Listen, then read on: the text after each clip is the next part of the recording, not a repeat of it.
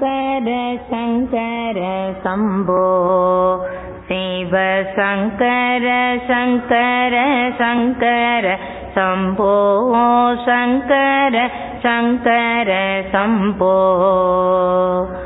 அருளால் ஏவையும் பார்கின்றான் அத்தை அறியாதே சுத்தி என் அறிவாளே பார்த்தேன். இருளான பொருள் கண்டதல்லால் கண்ட என்னையும் கண்டிலன் என்னடி தோடி.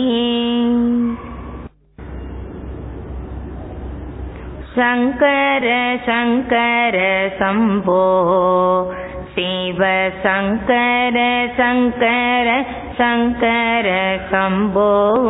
சங்கர சங்கர சம்போ. என்னையும் தன்னையும் வேரா உள்ளத்தென்னாத வண்ணா நீரண்டர நிற்க. சொன்னதுமோ ஒரு சொல்லே. அந்த சொல்லால் விளைந்த சோகத்தை என் சொல்வேன். இதுவரை நாம் பனிரண்டு பாடல்களுக்கு பொருளை பார்த்துள்ளோம். இப்பொழுது நாம் பதிமூன்றாவது பாடலுக்கு செல்லலாம். பதிமூன்றாவது பாடல். அருளால் எவையும் பார் என்றான். அத்தை அறியாதே சுட்டி என் அறிவாலே பார்த்தேன். இருளான பொருள் கண்டது அல்லால் கண்ட என்னையும் கண்டிலேன் என்னேடி தோழி. மிக எளிமையான பாடல். இது நமக்கு கேட்டவுடனேயே இதனுடைய பொருள் நமக்கு புரிந்துவிடும். அருளால் எவையும் பார் என்றான்.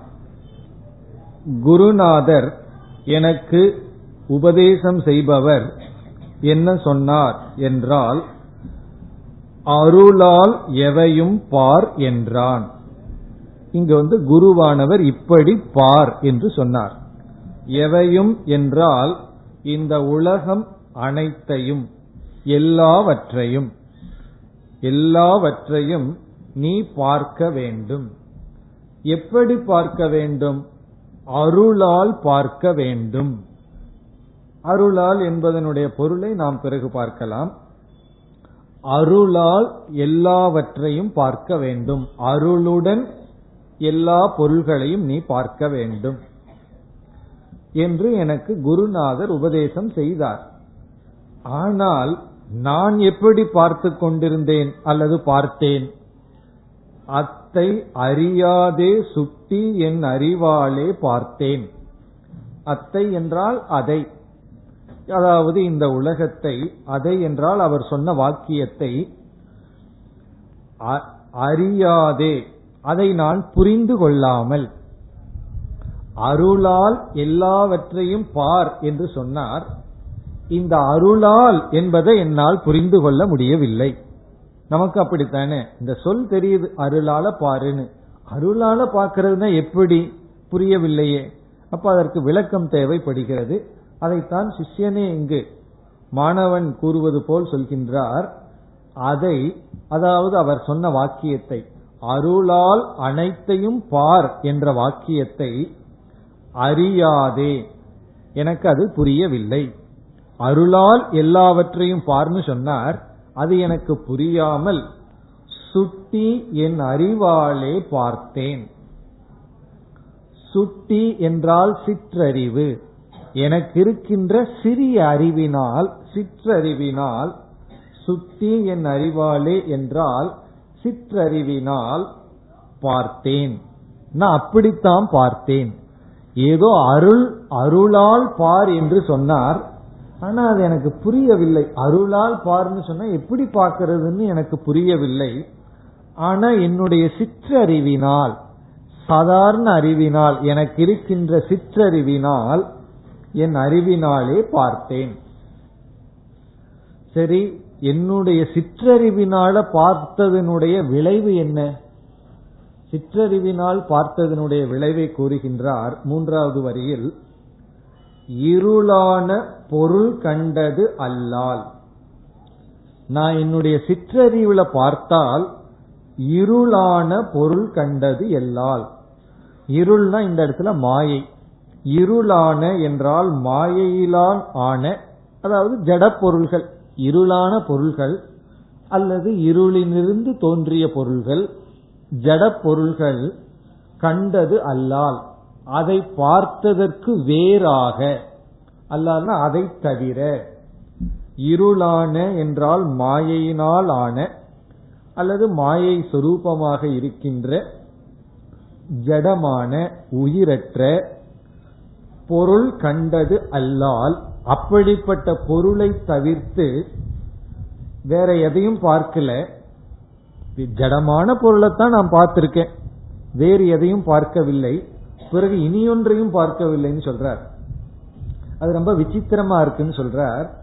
கண்ட என்னையும் கண்டிலேன். இந்த உலகத்தை பார்த்துட்டு இருக்கிற என்னையும் நான் பார்க்கவில்லை. என்னேடி தோழி? இது ரொம்ப விசித்திரமா இருக்கான். என்னேடின்னு சொல்லி ஒரு ஆச்சரியத்தை இங்கு அவர் வெளிப்படுத்துகின்றார். என்னையும் கண்டிலேன் தோ கண்ட என்னையும் கண்டிலேன். இதை பார்த்துட்டு இருக்கிற என்னையும் நான் பார்க்கல. காரணம் என்ன? சுத்தி என் அறிவாலே பார்த்தேன். என்னுடைய சிற்றறிவினால் நான் பார்த்ததனால இருளான பொருள் கண்டதெல்லாம் எல்லாம் இருள்மயமா இருக்கிறத தவிர பிறகு வேறு ஒன்றையும் காணவில்லை. என்னையும் நான் அங்கு காணவில்லை. நான் என்னையே தொலைச்சிட்டேன்னு சொல்ற. நம்ம ஏதாவது பொருள்களை காணாம போட்டுட்டு தேடிட்டு இருப்போம். இப்ப இவர் சொல்றார் நான் என்னையும் காணவில்லை. நான் என்னையே காணாமல் போட்டு விட்டேன். இந்த உலகத்தில் இருக்கிற ஜட பொருள்களை தவிர இருளான பொருள்களை தவிர எந்த ஒரு ஒளியையும் நான் பார்க்கவில்லை. இருளை பார்க்கின்றேன் ஜடத்தை பார்க்கின்றேன். பிறகு வேறு ஒன்றையும் பார்க்கவில்லை. இதுதான் என்னுடைய பொருள். இப்ப அருளால் எதையும் பார் என்றான் அத்தை அறியாதே சுட்டி என் அறிவாளே பார்த்தேன் இருளான பொருள் கண்டதெல்லாம் பிறகு கண்ட என்னையும் கண்டிலேன் என்னையும் நான் பார்க்கல பிறகு இருளான பொருளைத்தான் பார்த்தேன். என்னேடி தோழி? இது ரொம்ப விசித்திரமாக இருக்கின்றதே ஆச்சரியமாக இருக்கின்றது. என்று இவர் இங்கு இப்பாடலை அமைத்திருக்கின்றார். இனி இதனுடைய விளக்கத்திற்கு வரலாம். சாஸ்திரத்தில் ஈஸ்வரனை பற்றி இறைவனை பற்றி சொல்லும் பொழுது ஈஷாவாஸ்யம் இதம் சர்வம் என்று சொல்லப்படுகிறது. இதம் சர்வம் என்றால் இவைகள் எல்லாம் பார்க்கின்ற இவைகள் எல்லாம் ஈஷா இறைவனால் வியாபிக்கப்பட்டுள்ளது. பகவானாலே தான் இவைகளெல்லாம் வியாபிக்கப்பட்டுள்ளது.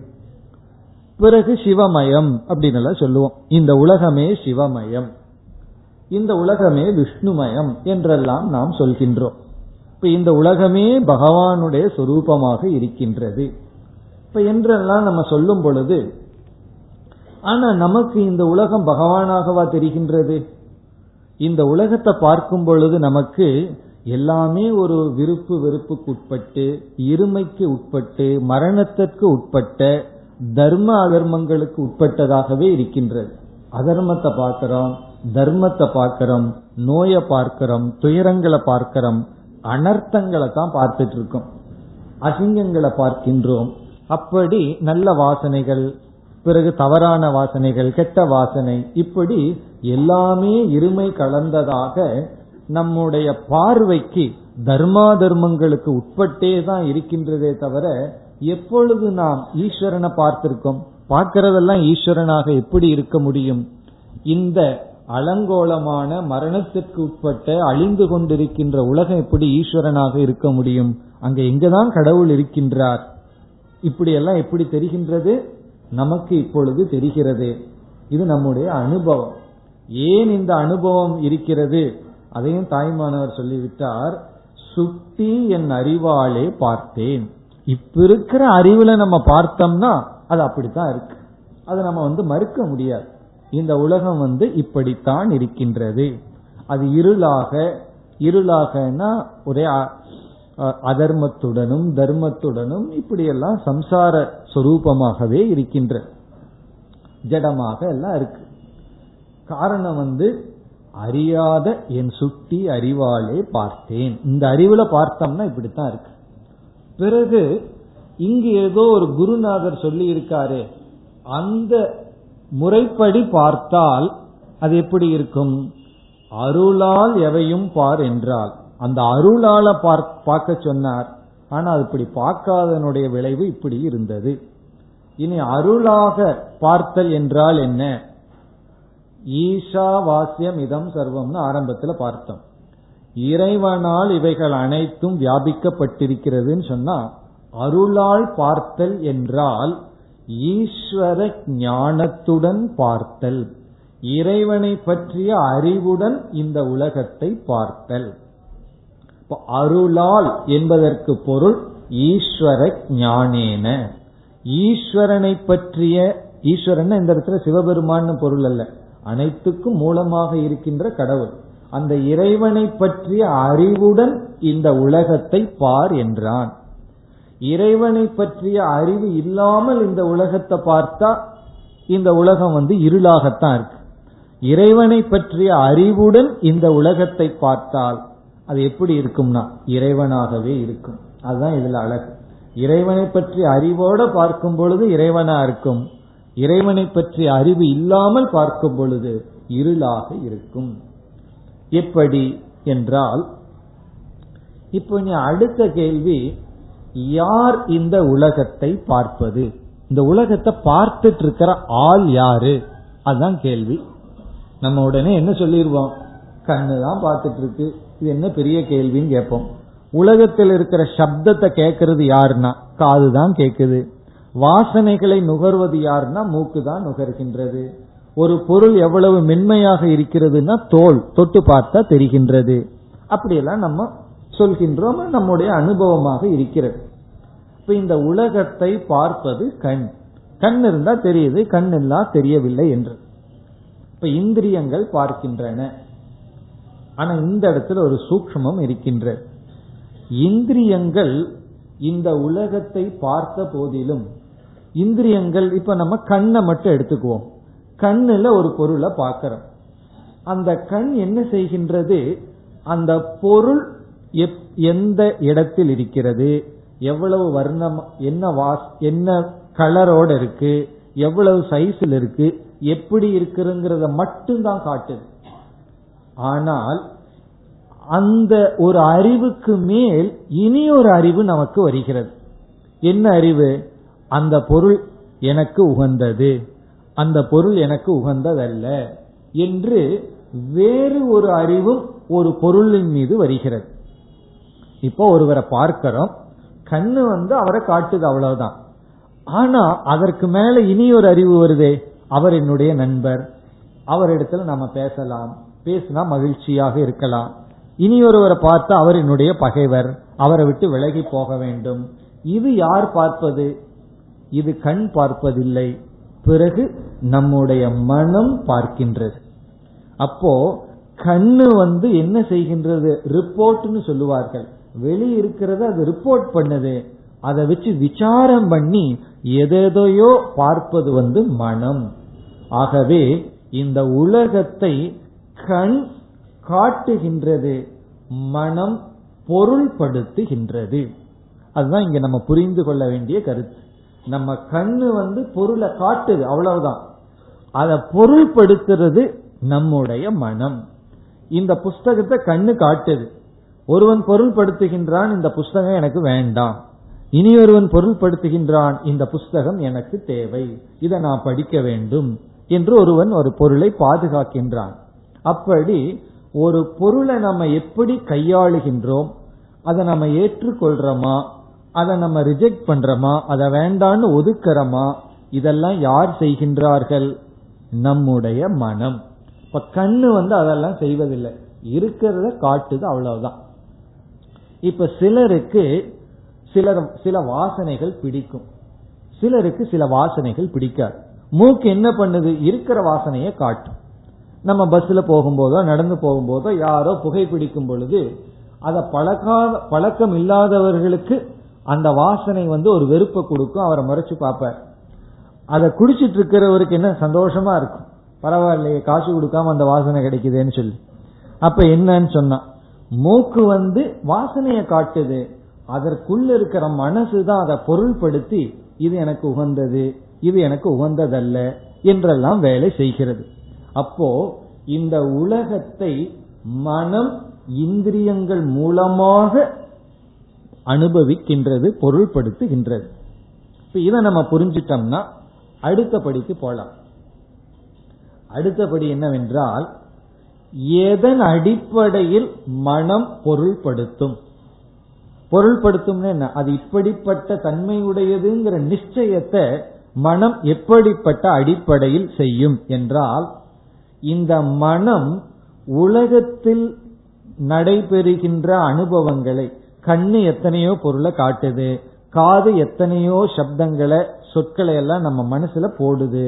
அதையெல்லாம் பொருள்படுத்துகின்ற விதம் மனம் அறிவின் அடிப்படையில் தான் செயல்படும். இந்த மனம் நம்ம பெற்ற அறிவின் அடிப்படையில தான் பொருள்படுத்துமே தவிர அறிவு எப்படிப்பட்டதோ அப்படிப்பட்டது அடிப்படையில் பொருள்படுத்தும். இப்ப உதாரணமா தாயுமானவர் பாடல நம்ம படிச்சு ரசிச்சு அதை பற்றி அறிவு அடைஞ்சிட்டோம்னா அதுக்கு தகுந்த மாதிரி மனம் பொருள்படுத்தும். நமக்கு புரியவே இல்லை என்றால் அறிவில்லைன்னா அதற்கு தகுந்த மாதிரி பொருள்படுத்தும். அப்படி இந்த உலகத்தில் அல்லது ஒரு மனிதர் அவரை நம்ம எப்படி பொருள்படுத்துறோம்? அவரை பற்றிய அறிவு. அந்த அறிவு சரியா இருக்கலாம் தப்பா இருக்கலாம். ஆனா நான் அறிவின் அடிப்படையில் அவர் வந்து எனக்கு உகந்தவர். அவருக்கு இப்படிப்பட்ட குணம் இருக்கு. அவர் இப்படிப்பட்டவர்ங்கிற அறிவின் அடிப்படையில தான் நான் அவரை இன்டர்பிரட் பண்ணுவேன். ஆங்கிலத்துல பொருள்படுத்துதல்னு சொன்னா இன்டர்பிரட் பண்றது அப்படின்னு சொல்றோம். அது அப்படி பொருள்படுத்துதல். இப்போ அறிவின் அடிப்படையில் மனசு இந்த கண் இந்திரியங்கள் வழியாக சென்று உலகத்தை அனுபவிக்கின்றது. இங்க பார்த்தோம்னா சுட்டி என் அறிவாலே பார்த்தேன். சுட்டி அறிவு இருந்ததுன்னு வச்சுக்குவோமே. சுட்டி அறிவுன்னு என்ன? சிற்றறிவு. ஒண்ணுமே தெரியாத மோகம். மோகத்துக்கு உட்பட்ட அறிவுல இருந்ததுன்னா அந்த அறிவால பார்க்கும் பொழுது அந்த அறிவினால் மனமானது இந்திரியங்கள் வழியாக உலகத்தை பார்க்கும் பொழுது இருளான பொருள் கண்டது அல்லால் நான் இருளத்தான் பார்த்திருக்கின்றேன் பிறகு என்னையும் பார்க்கவில்லைன்னு சொல்றார் அப்போ என்னுடைய அறிவில எப்படிப்பட்ட அறிவு இருக்குமோ அதற்கு தகுந்த மாதிரி இந்த உலகம் காட்சி கொடுக்கின்றது அதான் இந்த உலகம் வந்து எப்படிப்பட்டதுன்னு சொல்லும்போது இது வந்து ஒரு பயங்கரமான அற்புதமான படைப்பா. ஒரே ஒரு உலகத்தை பகவான் படைச்சிட்டு எத்தனை ஜீவர்களோ அத்தனை உலகமும் இதே உலகத்துலதான் இருக்கு. அவரவர்களுடைய அறிவுக்கு தகுந்த மாதிரி இந்த உலகத்தை பார்த்து கொண்டு அனுபவித்து கொண்டு வர்றார். அதாவது ஒரு பொருள் ஒரு மாதிரி இருக்கணும்னா அந்த பொருள் அப்படி படைச்சிருக்குன்னு அப்படி பார்க்கணும். ஆனா ஒரே பொருளை படைச்சிருக்கார் ஒவ்வொருத்தரும் ஒவ்வொரு விதமாக அந்த உலகத்தை பற்றி பேசுகிறார்கள் பொருள்படுத்துகிறார்கள். காரணம் அப்ப உலகத்தை எப்படித்தான் பகவான் படைச்சிருக்கார்? எதுதான் உலகம்னா அது ஒரு பெரிய விசித்திரமா இருக்கு. காரணம் என்ன? அவரவர்கள் அறிவுக்கு தகுந்த மாதிரி இந்த உலகத்தை பார்த்து கொண்டு இருக்கின்றார்கள் வேறொரு ஆசிரியர் சொல்லுவார்கள் அறிவளவு எட்டிய அதிசயமே. யாரு? மாணிக்க வாசகரோ யாரோ சொல்லியிருக்கிறார்கள். பகவான் வந்து யாருன்னு சொன்னா அறிவளவு எட்டிய அதிசயம்.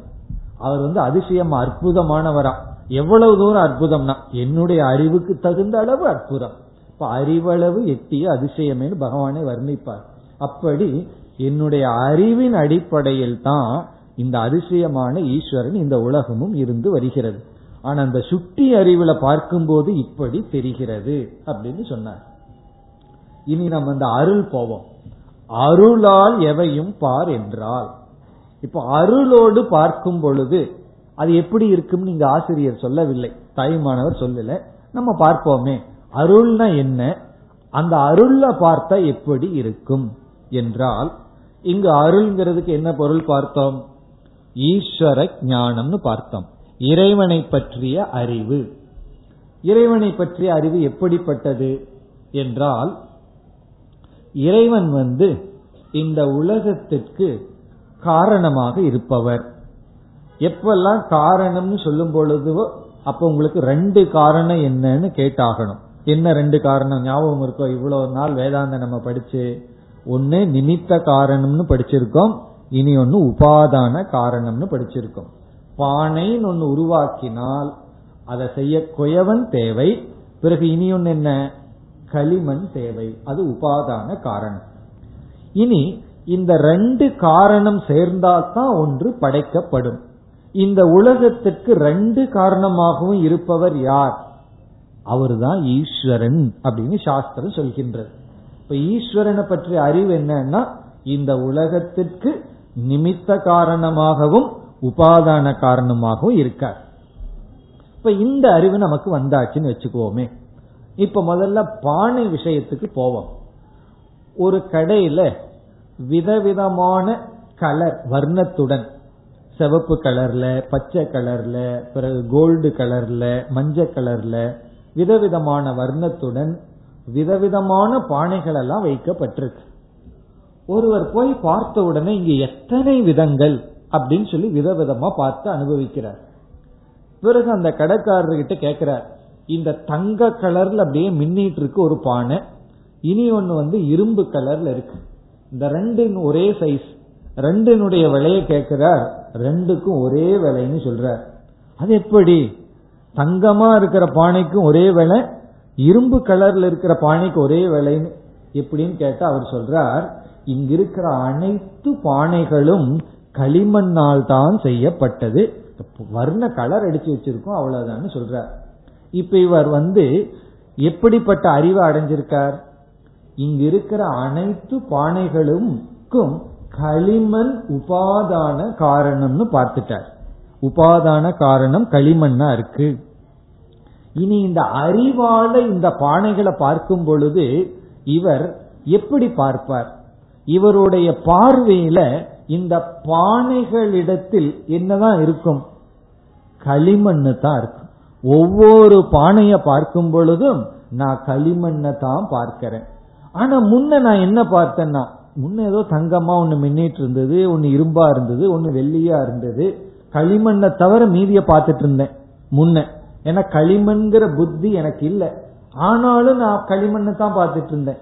களிமண்ணை பார்த்துட்டு ஆனா களிமண்ணை பார்க்கவில்லை. காரணம் என்ன? அதுதான் சுட்டி அறிவுன்னு சொல்றது. சுட்டி அறிவு என்ன? அதனுடைய ஆதாரம் மூலம் அல்லது உபாதானத்தை நாம் அறியவில்லை.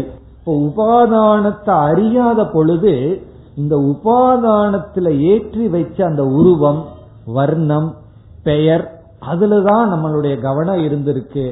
ஆதாரத்தை பார்க்காம வேற்றுமைகளையே பார்த்துட்டு இது நல்லா இருக்கு இது நல்லதில்லை இப்படி எல்லாம் நம்ம அதுல கவனத்துடன் இருந்தோம். இப்ப என்ன ஆயிடுது? பார்க்கிறதெல்லாம் களிமண் ஒன்று நாள் வியாபிக்கப்பட்டுள்ளது. அப்போ இதம் சர்வம் இதம் சர்வம்னா இங்க இருக்கின்ற பானைகள் எல்லாம் மிருதா வாசியம். மிருதுன என்ன? களிமண்ணினால் வியாபிக்கப்பட்டுள்ளது. களிமண்ணினால வியாபிக்கப்பட்டுள்ளதுன்னா களிமண்ணைத்தான் நான் பார்த்துட்டு இருக்கேன்னு அர்த்தம். களிமண்ணு தான் அங்கு இருக்கிறது. அதுக்கு மேல ஏதோ பேர்கள்லாம் இருக்கு அவ்வளவுதான். இந்த உதாரணம் புரிந்து விட்டால் இந்த அனைத்து உலகத்திற்கும் ஈஸ்வரனே நிமித்தமாக இருந்து அந்த ஈஸ்வரனே உபாதான காரணம் என்றால் அந்த பகவான் தான் நிமித்த காரணம். அந்த பகவான் தான் உபாதான காரணம்னு சொன்னா அந்த அறிவோடு அதுதான் இங்க அருள். அருளால் எதையும் பார் என்றான். அதாவது களிமண்ணால செய்யப்பட்டது என்று அனைத்து பானைகளையும் பார்னு அந்த கடைக்காரன் சொன்னது போல இங்க கடைக்காரன் ஆறுனா குரு தான் கடைக்காரர். அவர் என்ன சொல்றார்? ஈஸ்வரனுடைய ஈஸ்வரனை பற்றிய அருளாக அறிவுடன் இந்த உலகத்தை பார் என்று சொன்னான். அப்படி சொன்ன உடனே இப்ப ஈஸ்வரன்கிறவர் யார்? இந்த உலகத்திற்கு உபாதானமாக இருப்பவர் நிமித்தமாகவும் இருப்பவர். நான் அப்போ எதைய பார்ப்பேன் இப்பொழுது? ஈஸ்வரனே உபாதானம் என்றால் உபாதானமா இந்த உலகத்தில் இருக்காருன்னு சொன்னா பார்க்கிறது எல்லாம் ஈஸ்வர சொரூபம். இப்ப பகவானை தவிர வேறு ஒன்று இந்த உலகத்துல இல்லை. முன்ன எப்படி பார்த்துட்டு இருந்தோம்? உல பகவான தவிர வேற எல்லாத்தையும் பார்த்துட்டு இருந்தோம். இப்ப வந்து பகவான தவிர வேற எதையும் பார்க்கவில்லை. எப்படி ஒரு மாற்றம் வருகிறது நம்முடைய பார்வையில்? இப்ப முன்ன பார்த்த பார்வை என்ன? இந்த உலகத்தை பார்க்கிறேன் கடவுளை தேடிக்கொண்டிருக்கின்றேன். இப்போ கடவுளை பார்க்கின்றேன் உலகத்தை தேடிக்கொண்டிருக்கின்றேன். தேடி பார்த்தா உலகம் இருக்குமான்னா? உலகம் இல்லை. தேடி பார்த்தா கிடைக்காது. முன்ன வந்து அப்படி இருக்கும்போது அந்த அறிவோட கடவுளை தேடுனா கிடைக்குமான்னா கிடைக்காதுதான். சுற்றி அறிவால உலகத்தை பார்த்துட்டு கடவுளை தேடுனா கடவுள் கிடைக்க மாட்டார். இந்த ஈஸ்வரனை பற்றிய அறிவோட இந்த உலகத்தை பார்த்தோம்னா உலகம் கிடைக்காது கடவுள் தான் நமக்கு கிடைக்கும். அப்படி அருளால் எவையும் பார் என்றான். இப்ப இங்க அருள்னா என்ன பொருள்? ஈஸ்வர ஞானத்துடன் இந்த உலகத்தை பார் என்று சொன்னான். அதத்தான் பகவான் கீதையில் என்ன சொல்றார்? இரண்டாவது அத்தியாயத்தில் ஸ்தித பிரஜனுடைய லட்சணத்தை பத்தி பேசும் பொழுது யானிஷா சர்வபூதானாம் தஸ்யாம் ஜாகிரதி சம்யமி. அதாவது ஞானிகளுக்கு எது பகலோ அது அறியாமையில் இருப்பவர்களுக்கு இருள். அறியாமையில் இருப்பவர்களுக்கு எது இருளோ அது ஞானிகளுக்கு பகல் அப்படின்னு சொல்ற. இப்ப ஞானிக்கு பகலா இருக்கிறது அஜானிக்கு இருளா இருக்கான். அதே சமயம் அறியாமையில் இருப்பவர்களுக்கு இருளா இருக்கிறது ஞானிகளுக்கு பகலாக இருக்கின்றதாம். அப்படின்னு என்ன? ஞானி வந்து ஆந்த போல வெடி வெடிய இரவுல முழிச்சிட்டு இருப்பார் காலையில தூங்குவார்னு அர்த்தமா? என்றால் அறியாமையில இருப்பவர்களுக்கு எது பகல் எது வெட்ட வெளிச்சமா தெரியுது? அந்த பானை உதாரணத்துக்கே போங்க. களிமண்ணை தவிர அங்க இருக்கிற உருவங்கள் அங்க இருக்கிற கலர் அதுதான் தெரிஞ்சிட்டு இருக்கு களிமண் தெரியவில்லை. களிமண் வந்து இருளா இருக்கு. களிமண்ணுக்கு மேல வியாபிச்சிட்டு இருக்கிற நாம ரூபங்கள் பகலா இருக்கு. ஆனா ஞானிக்கு அவரே ஞானத்தை அடைஞ்சதற்கு பிறகு களிமண் வந்து வெளிச்சமா இருக்கு. பிறகு அவருடைய கவனம் வந்து அந்த வர்ணத்துல போகல. என்ன கலர் அடிச்சு வச்சிருக்காங்கிறதுல அவருடைய கவனம் இல்லை. அப்படி ஞானி இந்த உலகத்துக்கு பார்க்கும் பொழுது ஈஸ்வர தத்துவம் வெளிச்சமா இருக்கு. பிறகு இந்த நாம ரூபம் தர்மா தர்மங்கள் இவைகள் எல்லாம் அங்க இல்லை. அது இருளாகி விட்டது. அது இல்லாம போயிடுது. துவைதம் வந்து இருளாகி விட்டது.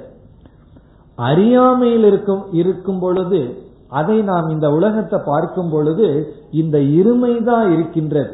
இருள் தான் இருக்கின்றது. பிறகு ஈஸ்வரன் இல்லை. இதுதான் பெரிய மேஜிக்னு சொல்றது. எப்படி இருந்தது எப்படி மாறிடுது?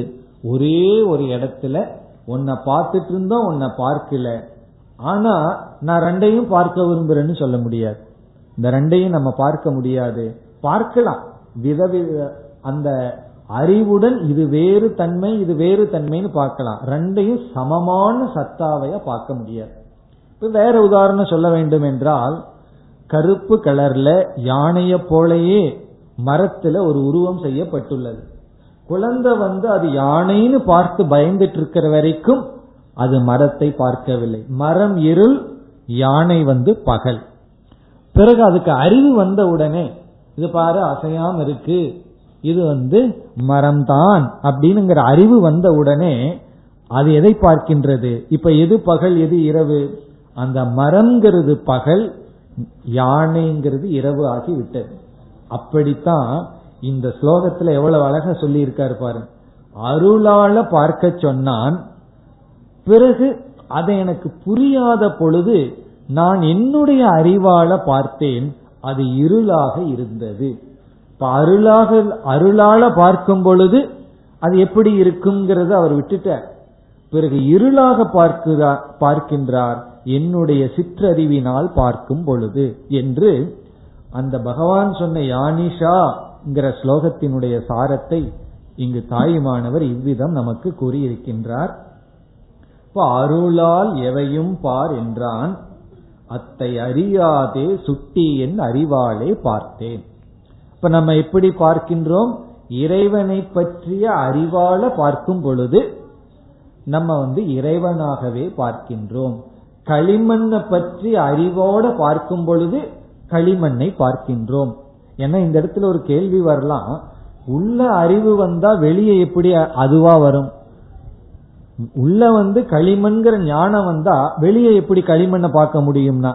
ஞானம் வராததுக்கு முன்னாடியும் களிமண்ணை தான் பார்த்துட்டு இருந்திருக்கோம். ஆனா அதுக்கு மேல வேற எதையோ பார்த்து களிமண் தெரியவில்லை. தெரியவில்லைன்னு என்ன அர்த்தம்? தெரிஞ்சிட்டு தெரியாம இருக்கு. இப்ப அறிவு வந்தவுடன் அது தெரிகிறது. அப்போ அறிவோட இருக்கும் பொழுதும் அறியாமையில் இருக்கும் பொழுதும் நம்ம இறைவனைத்தான் பார்த்து கொண்டு இருக்கின்றோம் இப்ப பகவானையே பார்த்துட்டு பகவானை தேடுனா எப்படி பகவான் கிடைப்பார்? பகவான் எங்காவது இருந்து கடவுள் எங்காவது இருந்து பார்க்காம இருந்து தேடுனா கண்டுபிடிச்சிடலாம். பகவானையே நம்ம பார்த்து கொண்டு பகவானாகவே இருந்தும் கொண்டு நம்ம தேடுனா எப்படி கிடைப்பார்? அப்போ அது அறிவினால் அடையப்படும் பொருள் இது. வேறு தேடியோ ஓடியோ ஒரு இடத்துக்கு போயோ அடையப்படும் பொருள் அல்ல. பிறகு நான் எதுக்கு யாத்திரையெல்லாம் போறேன் கோயிலுக்கெல்லாம் போறேன்னா இந்த அறிவை அடைவதற்கு. அப்ப நாளையிலிருந்து கோயிலுக்கு போக மாட்டேன்னு சொல்லக்கூடாது. இந்த அறிவை அடையிறதுக்கு சித்த சுத்திக்கு நமக்கு எல்லாமே தேவைப்படுகின்றது. ஆனா இறுதியா அறிவில் மாற்றம் வரும் பொழுது பார்வையில் மாற்றம். பார்வையில மாற்றம் வரும் பொழுது இப்ப இதற்கு இனி ஒரு உதாரணமும் நாம் எடுத்துக்கொள்ளலாம் கீதையிலே அர்ஜுனன் வந்து பகவானுடைய விஸ்வரூபத்தை பார்க்க வேண்டும்னு விரும்பினார். எனக்கு உங்களுடைய விஸ்வரூபத்தை காட்டுங்கள். அப்ப பகவான் என்ன சொன்னார்? நான் உனக்கு காட்டுகின்றேன் ஆனா இந்த கண்ணுனால நீ பார்க்க முடியாது.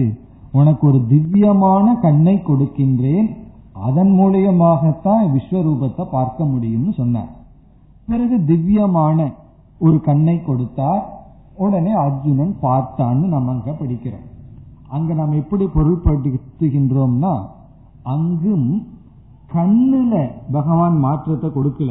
ஏதோ ஒரு பெரிய கண்ணை கொண்டு வந்து வச்சாருன்னு அர்த்தம் அல்ல மற்ற மிருகங்களுக்கு நம்ம விட பெருசா தான் கண்ணு இருக்கு. கண்ணுல மாற்றம் இல்லை பிறகு என்ன செய்தார்னா அந்த நேரத்தில் மனதில் மாற்றத்தை கொடுத்தார். தற்காலிகமா அவனுக்குள்ள இருக்கிற விருப்ப வெறுப்பு நீக்கினார். உடனே பார்க்கிறதெல்லாம் ஈஸ்வரனாக அவன் பார்த்தான். இப்ப விருப்பு வெறுப்பு அற்ற மனதுடன் பார்க்கும் பொழுது ஈஸ்வரனாக பார்க்கின்றோம். இப்ப நம்ம பார்க்கும்போது இந்த உடலோடு சம்பந்தப்பட்டு பார்க்கிறோம். இந்த உடலுக்கு உறவினர்கள் இந்த உடலுக்கு விளைவு தீங்கு விளைவிப்பது உடலுக்கு நன்மை விளைவிப்பதுன்னு பார்க்கிறோம். ஆனா அந்த இடத்துல ஞானக்கண் என்பது அறிவுடன் கூடிய கண். அந்த அறிவை பகவான் கொடுத்தார். அறிவை கொடுத்த உடனே அர்ஜுனன் பார்க்கிறதெல்லாம் ஈஸ்வரனாக பார்த்தார். அப்படி அருளால் எவையும் பார் என்றால் ஈஸ்வரனுடைய ஞானத்தினால் அனைத்தையும் பார்க்க வேண்டும். இப்ப ஈஷாவாசியம் இதம் சர்வம்ங்கிறதுக்கு என்ன பொருள்? ஈஸ்வரன் அனைத்தையும் வியாபித்துள்ளார். அதுக்கு இனி ஒரு பொருள். ஈஸ்வர ஞானத்தினால் அனைத்தையும் நீ வியாபிப்பாயாக. அனைத்தையும் பார்ப்பாயாக. சங்கரர் அப்படித்தான் பொருள் சொல்றார். ஈஸ்வர ஞானேன வாசியம். ஈஸ்வரன்கிற அறிவுடன் இந்த உலகத்தை நீ பார். அப்ப நீ ஈஸ்வரனைத்தான் பார்ப்பாய். இப்ப எல்லாம் சிவமயம் எல்லாம் விஷ்ணுமயம் அப்படின்னு சொல்லி பகவானை தவிர இந்த உலகத்தில் எதுவும் இல்லை. ஆனா என்ன ஆயிடுதுன்னா ஏதோ குரு சொல்றார் அருளால் எவையும் பார்னு சொல்லி விட்டார் ஆனா இங்க தாயுமானவர் ஏற்றுக்கொள்றார் அத்தை அறியாதே இது எனக்கு புரியல. கேட்டாச்சு கேட்க நல்லா இருக்கு பாக்குறதுக்கு பகவான் தான் உபாதான காரணம் அப்படின்னு களிமண் எல்லாம் சொல்லி அறிவுல நல்லா புரியுது. ஆனாலும் அத்தை அறியாதே எந்த அறிவு வரமாட்டேங்குது. ஒரு கால் வந்தாலும் நிக்க மாட்டேங்குது. யாரா திடீர்னு திட்டா கோவப்பட்டா பகவான் தான் திட்டுறாருன்னு நம்மளால நிக்க முடியுதான்னா உடனே திருப்பி கோபம் வந்துடுது. காரணம் என்ன? அந்த இடத்துல மறந்து விடுகின்றோம். எல்லாம் நல்லா ஸ்மூத்தா இருந்தா நல்லா இருக்கு. ஏதாவது கொஞ்சம் ஒரு கஷ்டம் வந்துடுதுன்னு வச்சுக்குவோமே உடனே அதை தாங்கிக்க முடியாமல் நம்ம அனாத்மாவில் அபிமானத்தை வச்சு மீண்டும் நம்ம என்ன செய்கின்றோம்? அந்த அறியாமைக்குள் சென்று விடுகின்றோம். அப்ப இங்க இனியொரு கருத்தையும் தாயுமானவர் சொல்றார் எனக்கு இந்த மாதிரி நல்ல உபதேசம் கிடைக்கத்தான் கிடைக்குது. கிடைத்தும். அருளால பாருன்னு சொல்லியும் அத்தை அறியாதே எனக்கு அது புரியவில்லை. அதனாலதான் அனைத்து தவங்களும் எல்லா தவமும் என்னன்னா அருளால் அனைத்தையும் பார்த்தல். அதான் லட்சியமே. வாழ்க்கையில மோட்சம்னா என்ன?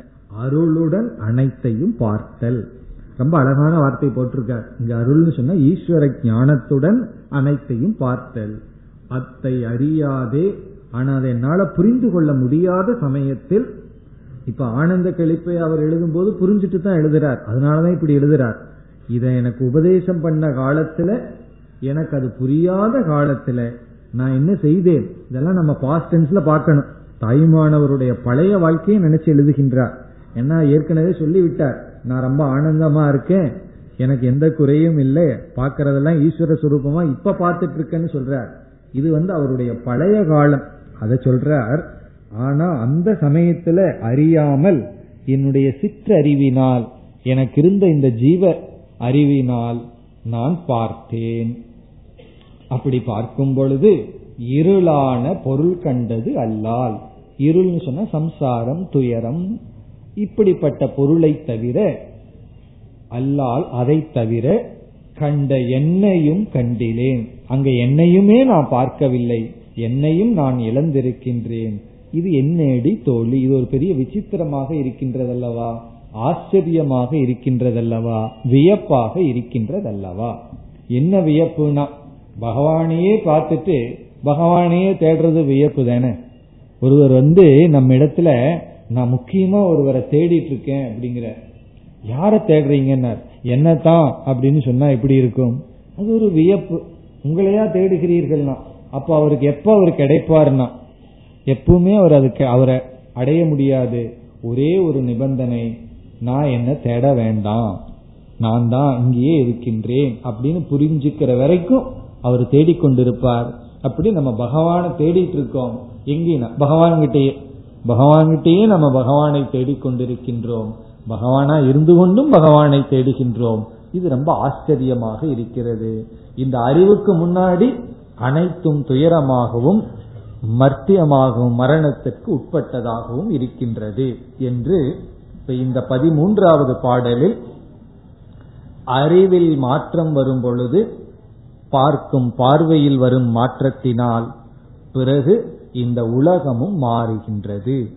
அதே உலகம் மாறி விடுகின்றது எதை வந்து நரகம்னு சொல்லி துயரம்னு சொல்லி கண்டு ஓடுனோமோ அந்த உலகம் இன்று ஈஸ்வர சொரூபமாகின்றது. பார்க்கிறதெல்லாம் பகவத் சொரூபமாகின்றது. இது ஒரு நல்ல பாடல். இனி நான் பதினான்காவது பாடலுக்கு செல்லலாம். என்னையும் தன்னையும் வேறா உள்ளத்து எண்ணாத வண்ணம் இரண்டர நிற்கச் சொன்னதுமோ ஒரு சொல்லே. அந்த சொல்லால் விளைந்த சுகத்தை என் சொல்வேன். இங்கு மிக தெளிவாக இந்த பாடலில் அத்வைத தத்துவத்தை தாயுமானவர் நிலைநாட்டுகின்றார். என பலருக்கு சந்தேகம். தாய்மானவர் வந்து எந்த மதத்தை சார்ந்தவர்? எந்த மதம்னா என்ன? அவர் வந்து சைவ சித்தாந்தத்தை சார்ந்தவரா? அத்வைத மதத்தை சார்ந்தவரா? பெரிய சர்ச்சையெல்லாம் நடக்கும். சைவ சித்தாந்தத்துல முப்பொருள் உண்மைன்னு பேசுவார்கள். அதாவது ஜீவன் தனியாக இருக்கின்ற மெய்ப்பொருள் இந்த உலகமும் உண்மை பிறகு சிவனும் உண்மை. அப்படி முப்பொருள் உண்மைன்னு சொல்லி அங்கு துவைதம் தான் அந்த தத்துவம். அத்வைதம் எல்லாம் கிடையாது. பகவானோட ஐக்கியமாகிறது ஈஸ்வரனும் ஜீவனும் ஆத்மா அல்லது பிரம்மத்தின் அடிப்படையில் ஒன்று என்ற அத்வைதம் தத்துவம். இந்த ஜெகத்தானது மித்யா மாயை என்ற தத்துவத்தை எல்லாம் அத்வைதத்துல தான் பேசுறோம். ஆனா மற்ற இடங்களில் சைவ சித்தாந்தத்தில் பேசப்படுவதில்லை. ஆனா சைவ சித்தாந்தத்தில் சாதனைகள் எல்லாம் நன்கு பேசப்பட்டுள்ளது. பக்தியை பற்றி மற்றதெல்லாம் நன்கு பேசப்பட்டுள்ளது. அதனுடைய மைய கருத்து தான் அத்வைதத்திற்கு புறம்பாக இருக்கிறது. ஆகவே பலர் வந்து தாயுமானவர் என்ன செய்வார்கள்? அவர் எல்லாம் எடுத்துக்குவார்கள். அவர்களும் தாய்மானவர் பயன்படுத்துவார்கள் இவர்களும் பயன்படுத்துவார்கள். எப்படின்னு சொன்னா ஒரு அரசியல் தலைவர் வேறொரு தலைவருடைய படத்தை என்ன பண்றார்கள்? ரெண்டு எதிர்கட்சிக்காரனும் பயன்படுத்துவார்கள். அவர் தான் எங்களவர் இவர் தான் எங்களவர் சொல்றது போல இப்படி ரெண்டு எதிர் மதத்துக்கு பயன்படுத்துகிறார்கள். ஆனா இந்த பாடலை நாம் பார்க்கும் பொழுது தாய்மானவர் எப்படி ஒரு அத்வைதியாக இருக்கின்றார் அத்வைத மதத்தை எப்படி போதிக்கின்றார்ங்கிறது நமக்கு நன்கு விளங்குகின்றது. என்ன சொல்றார் என்று இதனுடைய பொருளும் மிக சுலபமானது. பார்த்துவிட்டு விளக்கத்துக்கு வரலாம். என்னையும் தன்னையும் வேறா. என்னையும் அப்படின்னா தன்னை தாயுமானவரை. தன்னை என்றால் இந்த இடத்துல ஈஸ்வரனை. ஈஸ்வரனையும் என்னையும் பகவானையும் வேறாக வேறுபட்டதாக வேறு வேறுதான். நான் வேறுதான் ஈஸ்வரன் வேறுதான். என்று உள்ளத்து அப்படி மனதிற்குள் எண்ணாத வண்ணம் அப்படி நினைக்காதபடி என்னையும் ஜீவாத்மாவாகிய என்னையும் தன்னையும் என்றால் அவரையும் பரமாத்மாவாகிய ஈஸ்வரனையும் வேறாக இரண்டும் முற்றிலும் வேறுபட்ட தத்துவங்கள் என்று உள்ளத்து மனதிற்குள் எண்ணாத வண்ணம். எண்ணாத வண்ணம்னா எண்ணாதபடி மனதுக்குள்ள அப்படி எண்ணக்கூடாது என்ற அமைப்பில் இரண்டு அற நிற்க. எவ்வளவு தெளிவு எழுதுகிறார்? இரண்டு அற நிற்க. இதுதான் அத்வைதம். அதுக்கு டிரான்ஸ்லேஷன் தமிழ்ல இரண்டு அற்றல். துவைதம் என்றால் இரண்டு அத்வைதம் என்றால் இரண்டு அற்றது. அது அப்படியே மொழிபெயர்க்கிறார். இரண்டு அற. அத்வைதத்துக்கு டிரான்ஸ்லேஷன் தமிழ்ல இரண்டு அற. இருமை அற்றதாக நிற்க. கற்க கசடர அப்படின்னு சொல்லிட்டு நிற்கன்னு சொல்றோம் அல்லவா அப்படி புரிஞ்சிட்டதற்கு பிறகு இரண்டு அற்றதாக உபதேசம் செய்து அப்படி எண்ணாமல் செய்து பிறகு அந்த அறிவில் நிற்க. அந்த அறிவுல நான் நின்று பழகணும். அப்படி நிற்க சொன்னதுமோ ஒரு சொல்லே. அப்படி ஒரு சொல்லை சொன்னான். சொன்னதுமோ ஒரு சொல்லே. அப்படி ஒரு சொல்லை சொன்னார். பிறகு என்ன சொல்றாரு? அந்த சொல்லுனால என்ன பிரயோஜனம்? இந்த பெருசா அப்படி ஒரு சொல்லை வர்ணிக்கிறீர்கள்? அந்த சொல்லால் அப்படிப்பட்ட ஒரு சொல்லினால் விளைந்த ஏற்பட்ட சுகத்தை என் சொல்வேன். அதனால வந்த சுகத்தை நான் எப்படி சொல்வேன்? என்னால வாயில விட்டு விளக்க முடியாது. இந்த சொல்லினால் நான் அடைந்த பிரயோஜனத்தை என்னால் விளக்க முடியாது. இந்த அத்வைதம்ங்கிற தத்துவத்தை நம்ம தர்க்க ரீதியால யாருக்கும் விளக்கி நிலைநாட்ட முடியாது. அதனாலதான் யார் வந்து தர்க்க ரீதியாக யுக்தியாக அனுமானத்தினால இதை புரிஞ்சுக்க விரும்புகிறார்களோ அவர்களிடத்தில் நாம் தோல்வியை தான் அடைவோம். காரணம் என்னன்னா இது தர்க்கத்தினால் புரிய வைக்கக்கூடிய பொருள் அல்ல. அதனாலதான் சங்கரர் அப்பப்ப என்ன செய்வார்? இந்த அத்வைத தத்துவம் உண்மைங்கிறத நிலைநாட்டுவதற்கு பிரயோஜனத்தை பார் அப்படின்னு சொல்லுவார். நீ இப்படி நினைக்கிறதுனால பிரயோஜனத்தை பார். பிரயோஜனமே இது உண்மைங்கிறத காட்டிவிடும். அது ஒரு இடத்துல சொல்கின்றார் இந்த துவைதிகள் எல்லாம் ஒருவருக்கு ஒருவர் துவேஷத்துடன் இருக்கிறார்கள். இந்த இருமையை பற்றி பேசுபவர்கள் எல்லாம் காரணம் என்ன? இருமைன்னு வந்துட்டாவே நான் நீனு வந்தாச்சு. இப்ப நான் நீனு ரெண்டு பேர் இருக்கும் பொழுது கண்டிப்பா வெறுப்பு இருக்கும். வெறுப்பு இருக்கும் பொறாமை இருக்கும். இதெல்லாம் இருக்கத்தானே செய்யும். ஏன்னா வேறுபட்ட இரண்டு பொருள்கள் இருக்குன்னு சொன்னாவே கொஞ்ச நேரம் சேர்ந்து இருக்கும் கொஞ்ச நேரம் ரகலை பண்ணிட்டு இருக்கும் வீட்லயே என்ன பண்ணிட்டு இருக்கோம் பல பேர் இருக்கும்போது ஒரு நாள் ரொம்ப சந்தோஷமா பேசிட்டு சிரிச்சிட்டு இருப்போம் திடீர்னு ஏதாவது ஒரு டாபிக் வந்துடும் ரகலை வந்துடும் காரணம் என்னன்னா துவைதம். அது இப்படித்தான் இருக்கு. இப்ப வீட்டுல ரகலையே வரக்கூடாதுன்னு என்ன பண்ணணும்னா ஒரே ஒரு ஆள் மட்டும் இருக்கணும். அவர் மட்டும் இருந்தா ரகலையே வராது. ஆனா அவருக்கும் திடீர்னு கோபம் வந்து ஏதாவது ஏதாவது பண்ணலாம். செவுத்துல போய் மண்டை மோதிக்கலாம் அந்த மாதிரி ஏதாவது பண்ணலாம். பட் அவர் மட்டும்தான் ரகலை பண்ணிக்குவார் அவருக்குள்ள. ஆகவே இந்த துவைதம்னு வந்தாவே நமக்கு வந்து துயரம்னு வந்துவிடும். சங்கடங்கள் எல்லாம் வந்துடும் அத்வைதம்னா அங்க வந்து துயரத்துக்கு அழிக்கிறதுக்கும் எதுக்குமே அங்க ஆட்கள் இல்லை. அதனாலதான் சொல்றார் இந்த சொல்லால் விளைந்த சுகம். இந்த அத்வைதத்தை உபதேசம் செய்ததனால எனக்கு கிடைச்ச சுகம் இருக்குமே. அந்த பலனை இங்கு சொல்றார். அந்த பலனை என் சொல்வேன். என் சொல்வேன் நான் எப்படி சொல்ல முடியும்? என்னால் அதை விளக்க முடியாது. பிரம்மத்தை எப்படி விளக்க முடியாதோ அதே போல பிரம்ம ஜானத்தினால வந்த பிரயோஜனத்தையும் விளக்க முடியாது. சாதாரண இனிப்பையே நம்மால விளக்க முடியாது. மைசூர் பாவுக்கும் ஜிலேபிக்கும் உள்ள வித்தியாசம் என்னன்னு ஒருத்தர் கேட்கிறார் நம்ம ஒரு அரை மணி நேரம் விளக்கணும்னா என்ன பிரயோஜனம்? பிறகு புரிய வைக்கணும்னா என்ன பண்ணணும்? அதை வாயில போடணும். போட்டு சாப்பிடு. இப்ப எப்படி இருக்கோ அப்படித்தான் சொல்ல முடியும். அப்படி சாதாரண இனிப்பையே விளக்க முடியாது. இனிப்பினால அடைந்த சுகத்தையே விளக்க முடியாத போது அந்த பிரம்ம ஜானத்தினால வந்த மக மன நிறைவை இப்படி விளக்குவது. அப்படி சுகத்தை என் சொல்வேன். அதனால வேறொரு ஆசிரியர் சொல்றார் ஒருவர் பிரம்ம ஞானத்தை அடைஞ்ச பிரயோஜனத்தை எடுத்து விளக்கி கொண்டிருந்தால் அவர் அதுவரைக்கும் பிரம்ம ஞானத்தினுடைய பிரயோஜனத்தை அடையலையாம். காரணம் என்னன்னா அவர் விளக்குறதுல இருந்தே அடையலைன்னு தெரியுதான் அவர் அடைஞ்சிட்டா விளக்க மாட்டார். ஏன்னா அடைஞ்ச அறிவே விளக்க முடியாதுங்கிற அறிவு தான் அதைத்தான் இங்கு சொல்கின்றார். இந்த சொல்லால் விளைந்த சுகத்தை என் சொல்வேன். இப்ப என்னையும் தன்னையும் வேறாக நான் வேறு ஈஸ்வரன் வேறு என்று மனதிற்குள் எண்ணாத வண்ணம் மனதுக்குள்ள நினைக்காதபடி இரண்டு அற நிற்க. அதை மீண்டும் தெளிவுபடுத்துறார். என்ன சில பேர் சொல்லலாம் ஏதோ பை சான்ஸ் தாய்மானவர் தப்பா இப்படி எழுதிட்டார். அவர் வந்து தொய்தி தான் ஆனா ஏதோ உள்ளத்து என்ன உள்ளத்து வேறாக எண்ணாத வண்ணம்னு தெரியாம எழுதியிருப்பார்னு சொல்ல முடியாது. அதை எழுதுனதுக்கு பிறகு மீண்டும் நிலைநாட்டுகின்றார். இரண்டு அற இரண்டு இல்லை என்ற ஒரு தத்துவத்தில் நிற்க சொன்னதுமோ ஒரு சொல்லே. என்ன வந்து ஒரு சொல் அப்படி சொன்னார். அந்த சொல்லினால் விளைந்த சுகத்தை நான் என் சொல்வேன். ஆகவே இதுவும் மிக எளிமையான பாடல். இனி இதனுடைய விளக்கத்திற்கு நாம் செல்லலாம்.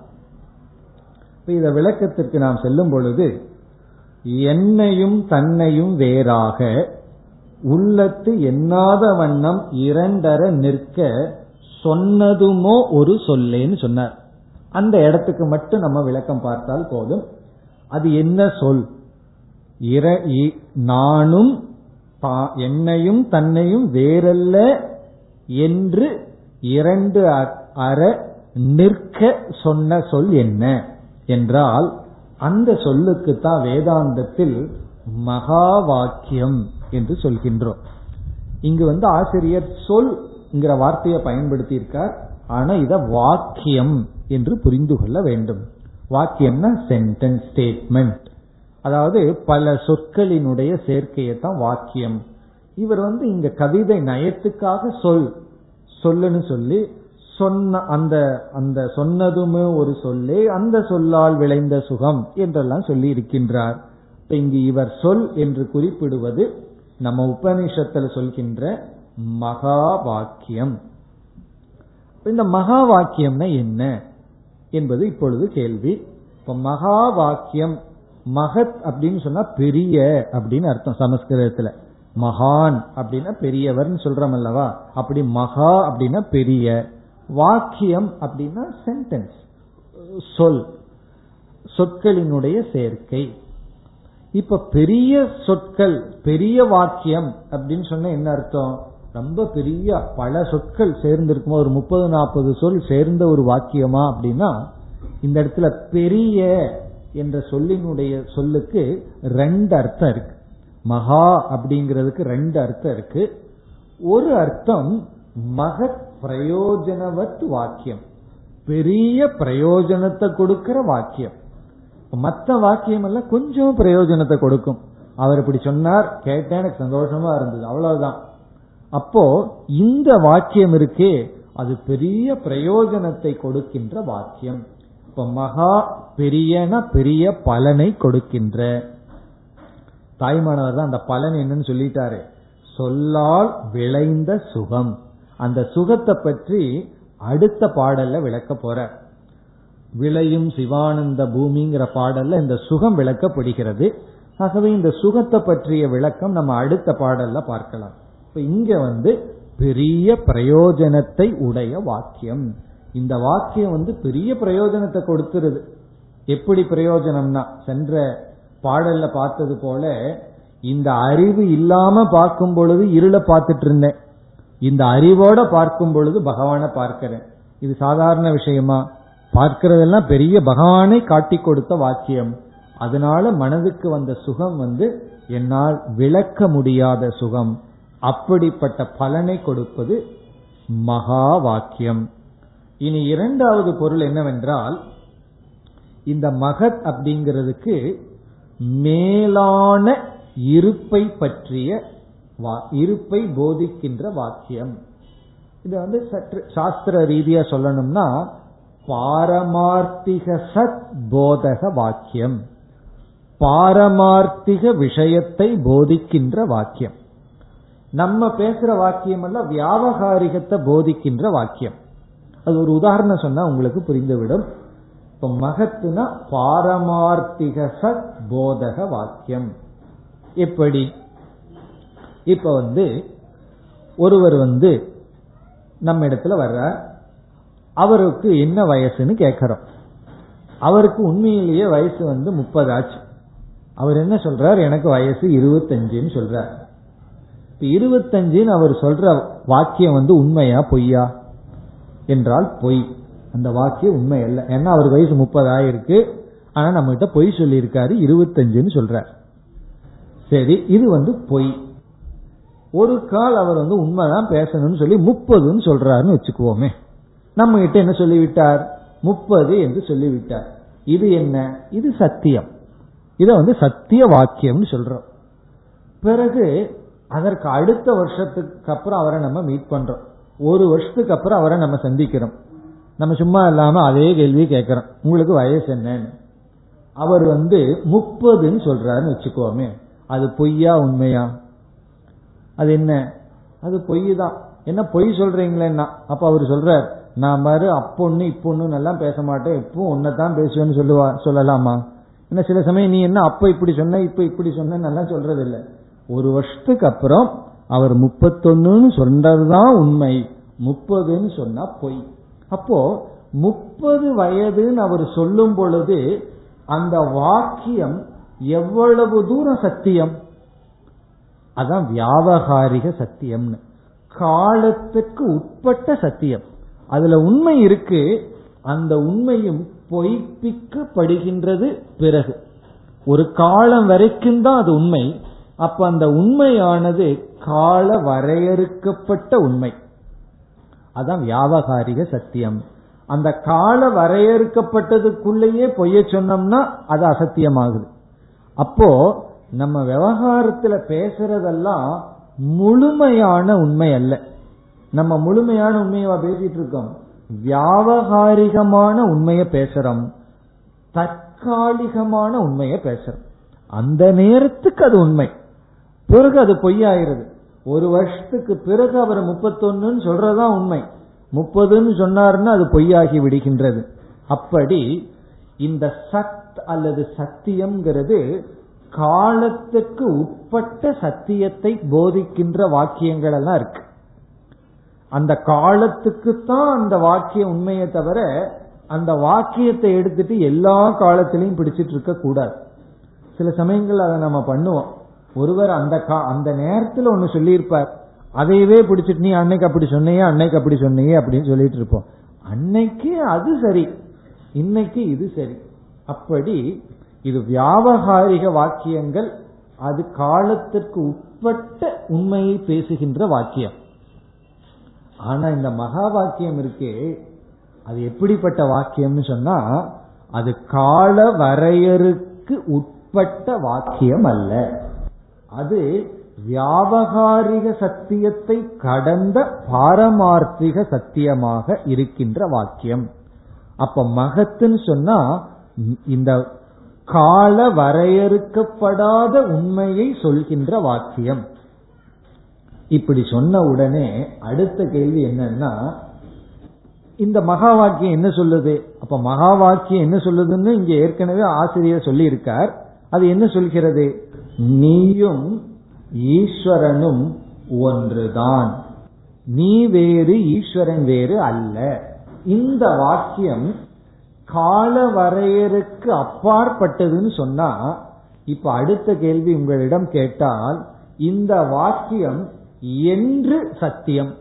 இந்த வருஷம் உண்மையா? போன வருஷம் உண்மையா? அடுத்த வருஷம் உண்மையான்னு சொன்னா இது காலத்துக்கு கடந்ததுன்னு சொன்னா எல்லா காலத்திலும் இது சத்தியமான வாக்கு நான் என்ன சம்சாரின்னு நினைச்சிட்டு இருக்கிற காலத்திலேயும் இதுதான் உண்மை. நான் சாதகனா இருக்கும் பொழுதும் இந்த இந்த வாக்கியம் தான் சத்தியம். நான் புரிஞ்சிட்ட பொழுதும் இந்த வாக்கியம் சத்தியம். பட்டாம்பூச்சி வந்து ஆகிறதுக்கு முன்னாடி புழுவா இருக்கும். அது புழுவா இருக்கும் பொழுது தான் புழுன்னு புரிஞ்சுட்டா அது சத்தியம். அது தன்னை பட்டாம்பூச்சின்னு நினைச்சு பறக்க ஆரம்பிச்சதுன்னா அது பறக்க முடியாது. அது பட்டாம்பூச்சி ஆனதற்கு பிறகு தன்னை பட்டாம்பூச்சின்னு நினைச்சிட்டு பறந்தா அது பறக்க முடியும். அப்போ பட்டாம்பூச்சி புழுவா இருக்கும் பொழுது தான் புழுங்கிறது தான் சத்தியம். பட்டாம்பூச்சியா இருக்கும்போது பட்டாம்பூச்சிங்கிறது தான் சத்தியம். அதுதான் வியாபகாரிகம். ஆனால் நான் ஈஸ்வர சொரூபமாக இருக்கிறேங்கிறது என்ன ஜீவனா நினைச்சிட்டு இருக்கிற காலத்திலையும் நான் பிரம்மன் தான் சாதனை பண்ணிட்டு இருக்கிற காலத்திலையும் நான் பிரம்மன் தான் சாதனை பண்ணினதற்கு பிறகு நான் புரிஞ்சிட்டதற்கு பிறகும் பிரம்மன் தான் அப்படி மூன்று காலத்திலும் மாற்றப்பட மாற்றப்பட முடியாத மூன்று காலத்திலும் உண்மையாக இருக்கின்ற வாக்கியம்தான் பாரமார்த்திக சத்தை போதிக்கின்ற வாக்கியம். அந்த வாக்கியத்துக்கு தான் மகா வாக்கியம் என்று பெயர். இப்ப அந்த மகா வாக்கியம் இருக்கே. அந்த மகா வாக்கியம் வந்து தத்துவமசி. நீ அதுவாக இருக்கின்றாய். அகம் பிரம்மாஸ்மி. நான் பிரம்மனாக இருக்கின்றேன் என்று இந்த இரண்டற்ற தன்மையை போதிக்கின்ற வாக்கியம்.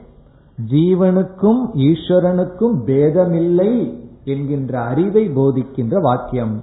அகண்டார்த்த போதக வாக்கியம் என்பது லட்சணம். அகண்டம் கண்டம்னா பிளவுபடுவது. அகண்டம்னா பிளவுபடாத. அர்த்தத்தை போதிக்கின்ற உபதேசிக்கின்ற வாக்கியம். இப்ப அகண்டார்த்த வாக்கியம் மகா வாக்கியம் அகண்டம்னா பிளவுபடாத அர்த்தம். அதைத்தான் இங்கு தாய்மானவர் தெல்ல தெளிவாக சொல்லியிருக்கார். நம்ம இதை படிக்கிறதுக்கு தமிழ் எம்ஏவெல்லாம் படிச்சிருக்கணுங்கிற அவசியம் இல்லை. இந்த பாடலை படிச்சு புரிஞ்சுக்கிறது. காரணம் என்னன்னா எனக்கும் புரியுதுன்னா உங்களுக்கும் புரியுதுன்னா என்ன அர்த்தம்? நம்ம எல்லாம் தமிழ்ல பெரிய பண்டிதர்கள் அல்ல. அவ்வளவு எளிமையாக இவர் அந்த மகா வாக்கியத்தை விளக்கியுள்ளார்.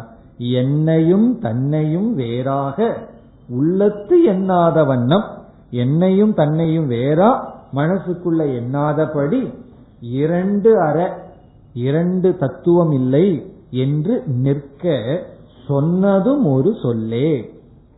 சொன்னதுமோ ஒரு சொல்லே. அப்படி சொன்ன ஒரு மகா வாக்கியம் இருக்கே அந்த மகா வாக்கியத்தினால் சொல்லால் விளைந்த சுகத்தை என் சொல்வேன் இதனால வந்த சுகத்தை நான் எப்படி சொல்வேன் என்றார் பிறகு அடுத்த பாடல்ல அந்த சுகத்தை பற்றி விளக்குகின்றார் ஒரு உதாகரணத்துடன் விளக்குகின்றார் நாம் அடுத்த வகுப்பில் அடுத்த பாடலுக்கு செல்லலாம் ॐ पूर्णमधपूर्णमिधम् पूर्णात् पूर्णमुदच्छते पूर्णस्य पूर्णमादाय पूर्णमेवावशिष्यते